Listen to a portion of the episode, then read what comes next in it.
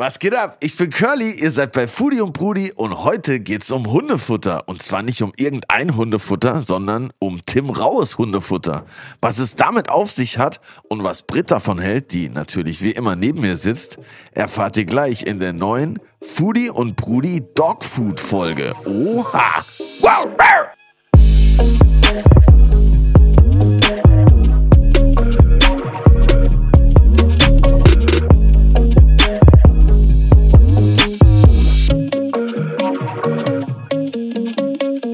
Wuff. Wuff. Wow. wuff. Was kriegt, Wow, wow, wuff, wuff. wow, wuff, wow. Wow, wow, wow. Was kriegt denn dein Hund zu essen? Fleisch. Echt? Rohes Fleisch. Dein Hund kriegt Fleisch zu essen. Obwohl du kannst erkläre, Ja. das muss ich mir jetzt erklären. Shame on me. ja, mein Hund hat tatsächlich schon einige Ernährungsformen durchlebt, durchgemacht mit mir. Ich habe mir am Anfang ja gar nicht so viele Gedanken gemacht. So, jo, der Hund kriegt Trockenfutter aus die Maus. Aber irgendwann ähm, hat er das einfach nicht mehr gefressen. Und dann habe ich mir schon so Gedanken gemacht, was mache ich denn jetzt? Und irgendwie ist es auch äh, mein Hund so ein bisschen mein, mein Kindersatz. ich will ja auch, dass es dem gut geht und dass der Bock auf Essen hat. Ich weiß, es viele sagen, oh ja, es sind nur Tiere, die müssen halt fressen. So Nahrungsaufnahme. Aber wenn der dann vor seinem Napf hockt und sich da das Trockenfutter reinzwängt, dann habe ich angefangen so ein bisschen zu kochen und bin irgendwie auch auf vegan umgeschwenkt und habe den dann vegan ernährt und irgendwann kam dann wieder die Phase, wo er einfach nicht gescheit gegessen hat und dann natürlich kommt dann noch die Pubertät dazu und man macht sich so Gedanken. Also ich bin voll die Overthinkerin, was das betrifft und habe immer Schiss, oh Gott, jetzt hat er sich so verhalten, oh Gott, jetzt sieht der Haufen heute so aus und nicht wie sonst. Was ist da kaputt bei dem Hund? ich mache mir schon sehr viele Gedanken um mein Fellbaby. Und ähm, dann war ich tatsächlich bei einer ähm, Ernährungsberaterin für Hunde. Oha. ja. Und dann gab's äh, ein krasses Plänchen. Und ähm, mit viel Umstellung und Gedönse und ähm, zwischendurch auch mal einen veganen Tag drin, weil das war so, es war halt mein Pain, so, ne, zu sagen, okay, ich bin Veganerin und jetzt soll ich meinen Hund barfen und dem rohes Fleisch geben. Kann ich nicht machen, so, aber am Ende, wenn es dem Tier halt gut tut, soll ich machen? Aber hat, was hat der denn gefressen? Du hast, der, du hast den ja bekommen, da war der schon wie alt? Nee, der war eigentlich ziemlich klein, der war noch nicht, noch nicht mal ein Jahr alt. Aber wusstest du, was der vorher gefressen hat? Ja, nur Scheiße. Was heißt Scheiße? Das Billigste vom Billigen im rumänischen Tierheim. Okay. Also auch wirklich manchmal auch gar nicht so explizit Hundefutter, sondern einfach auch so Fleischkonserven, was auch so Menschen Boah, essen. echt? So, ja. Okay, krass. Und hat er dann das Trockenfutter dann nicht mehr gegessen, einfach so? Oder hast du das Gefühl gehabt, äh, was meinst du mit, er hat sich so reingezwängt? Die zwängen sich Ja. ja alles rein. Normalerweise f- stürzen sich Hunde auf ihr Futter und Hunde sind ja Schlingfresser.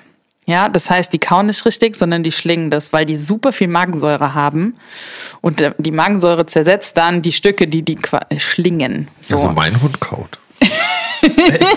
Ja, einmal drauf gekaut, aber jetzt nicht so, guck mal, wir kauen das Essen richtig klein, dass es so breiig dann in den Magen kommt. Aber Hunde müssen das halt nicht machen. Ach so. mhm. Wegen Und, der Magensäure. Ja, genau. Die haben halt sieben, im Vergleich zu uns haben Hunde siebenmal mehr Magensäure als wir. Boah, echt? Deshalb stinkt er immer so aus dem Maul, Digga. Dann würde ich dir mal was anderes zu essen geben. Mein Hund stinkt nicht.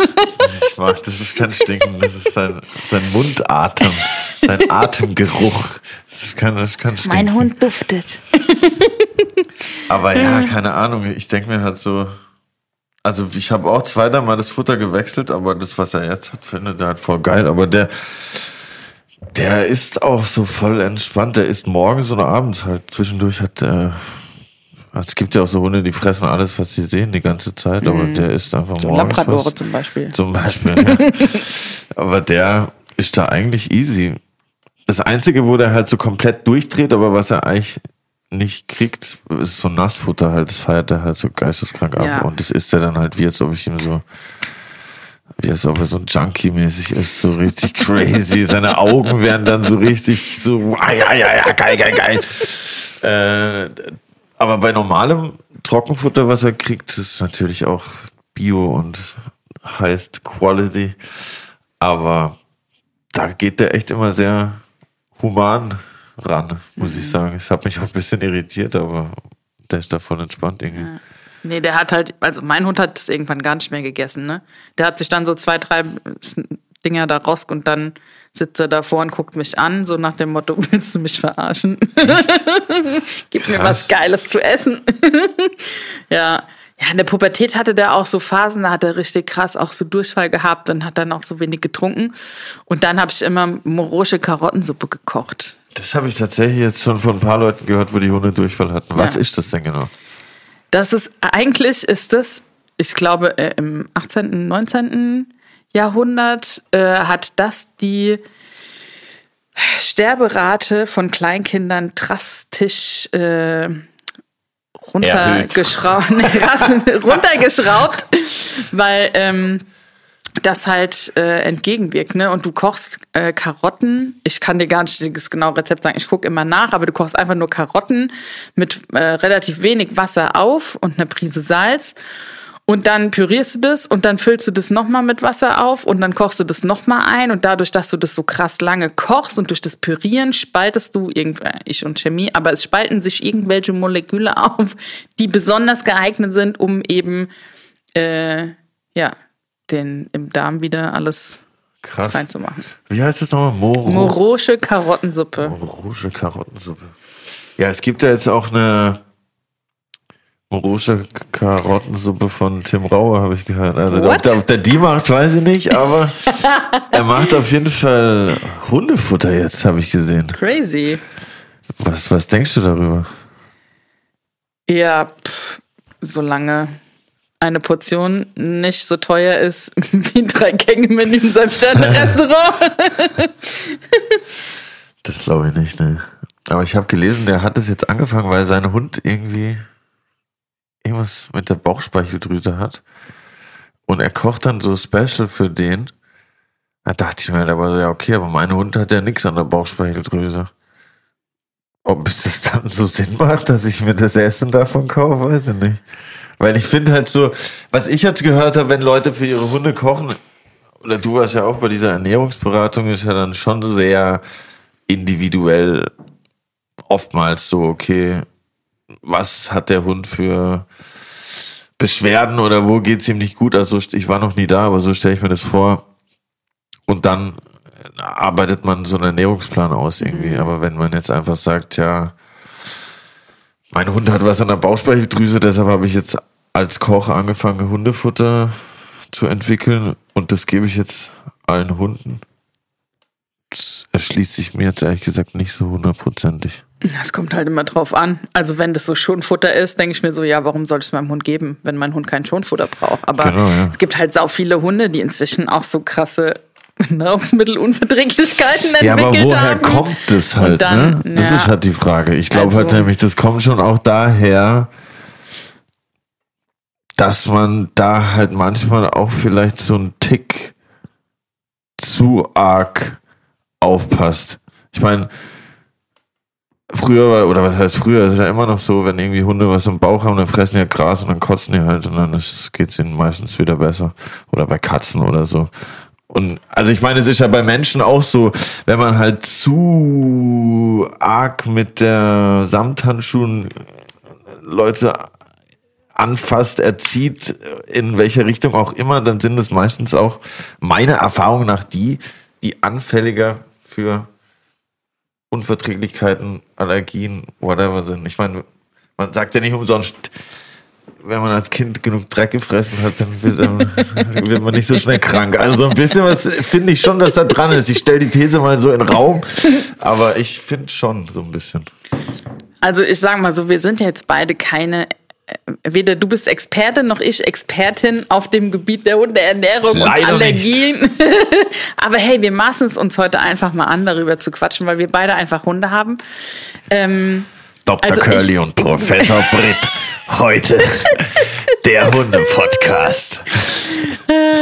Ich, äh, ich weiß, dass ich als Kind auch ziemlich viel im Dreck gespielt habe und dementsprechend auch Dreck gegessen habe und ich habe auch ziemlich viele äh, Nahrungsmittelunverträglichkeiten. Ja, Davon kommt es bestimmt nicht.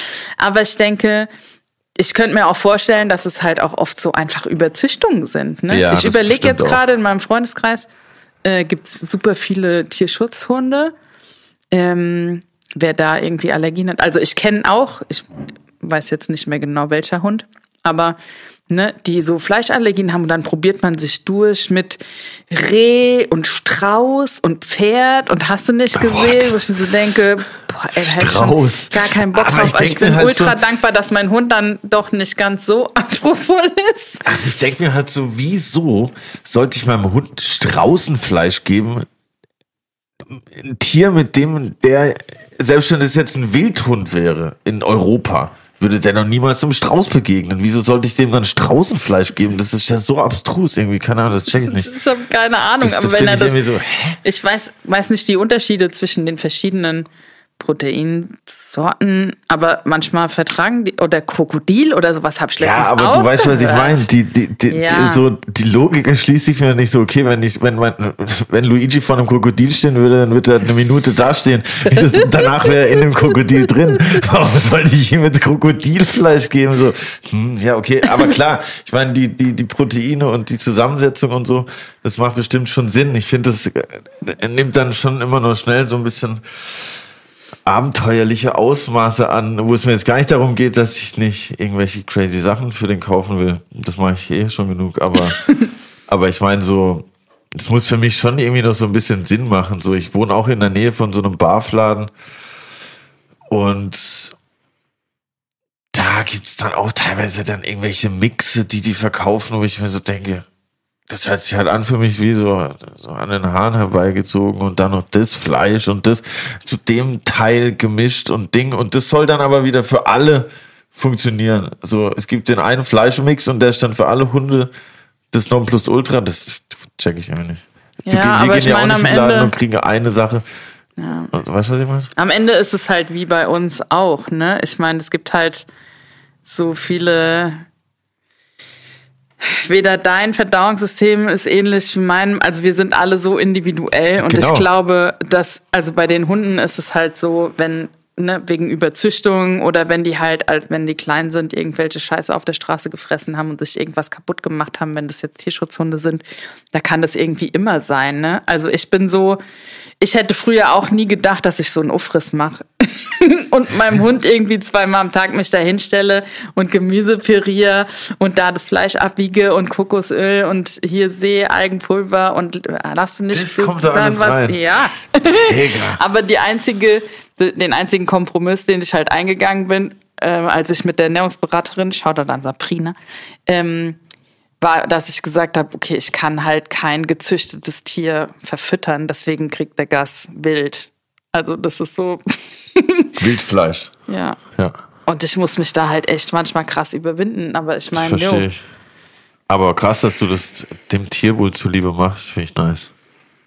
Aber würdest du aus dem Bauch heraus sagen, du vertraust Tim Raue als Hundefutterhersteller jetzt mehr wie Hundefutterhersteller XY, nur weil er ein krasser Sternekoch ist?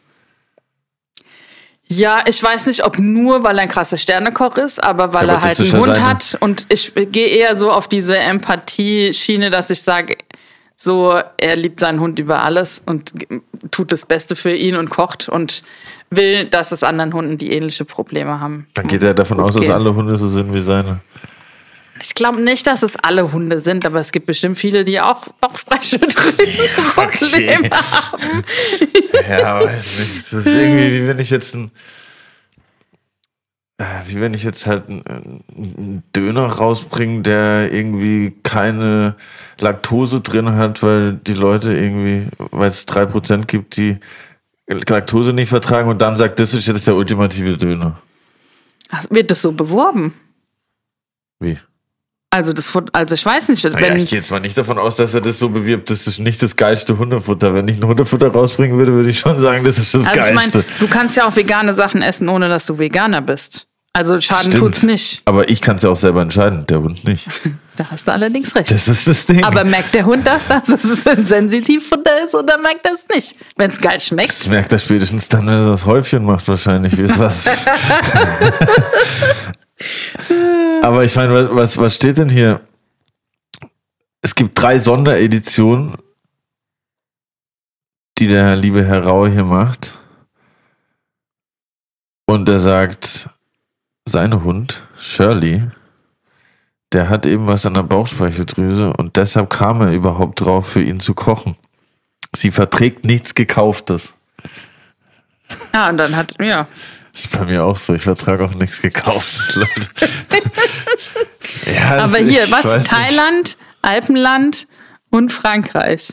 Ich meine, am Ende ist es halt immer Marketing. Ja, natürlich, wenn es deinem Hund scheiße geht, dann kannst du halt auch selbst kochen. Aber ich finde die Idee jetzt nicht schlecht. Wenn mein Hund Probleme hätte, würde ich das dem auch kaufen, wenn das vertragen würde. Wir können es ja mal ausprobieren.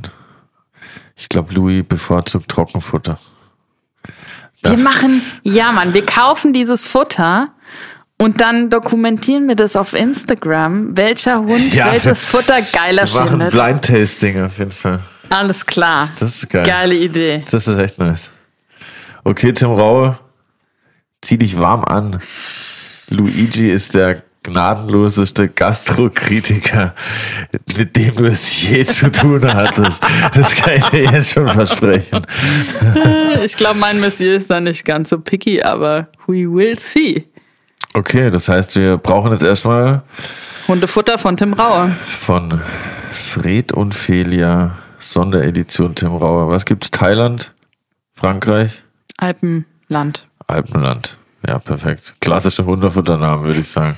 ja, dann würde ich sagen, wir starten ins Testen und dann äh, schauen wir mal, was dabei rauskommt. So machen wir das. Was gibt ihr euren Hunden zu fressen? Wir sind sehr gespannt, was ihr davon haltet und freuen uns über eure Kommentare auf Instagram. Schreibt uns, was eure Hunde kriegen und was sie nicht vertragen. Dann machen wir nämlich ein eigenes Hundefutter. Foodie und Brudi for Dogs. Bis bald, Leute.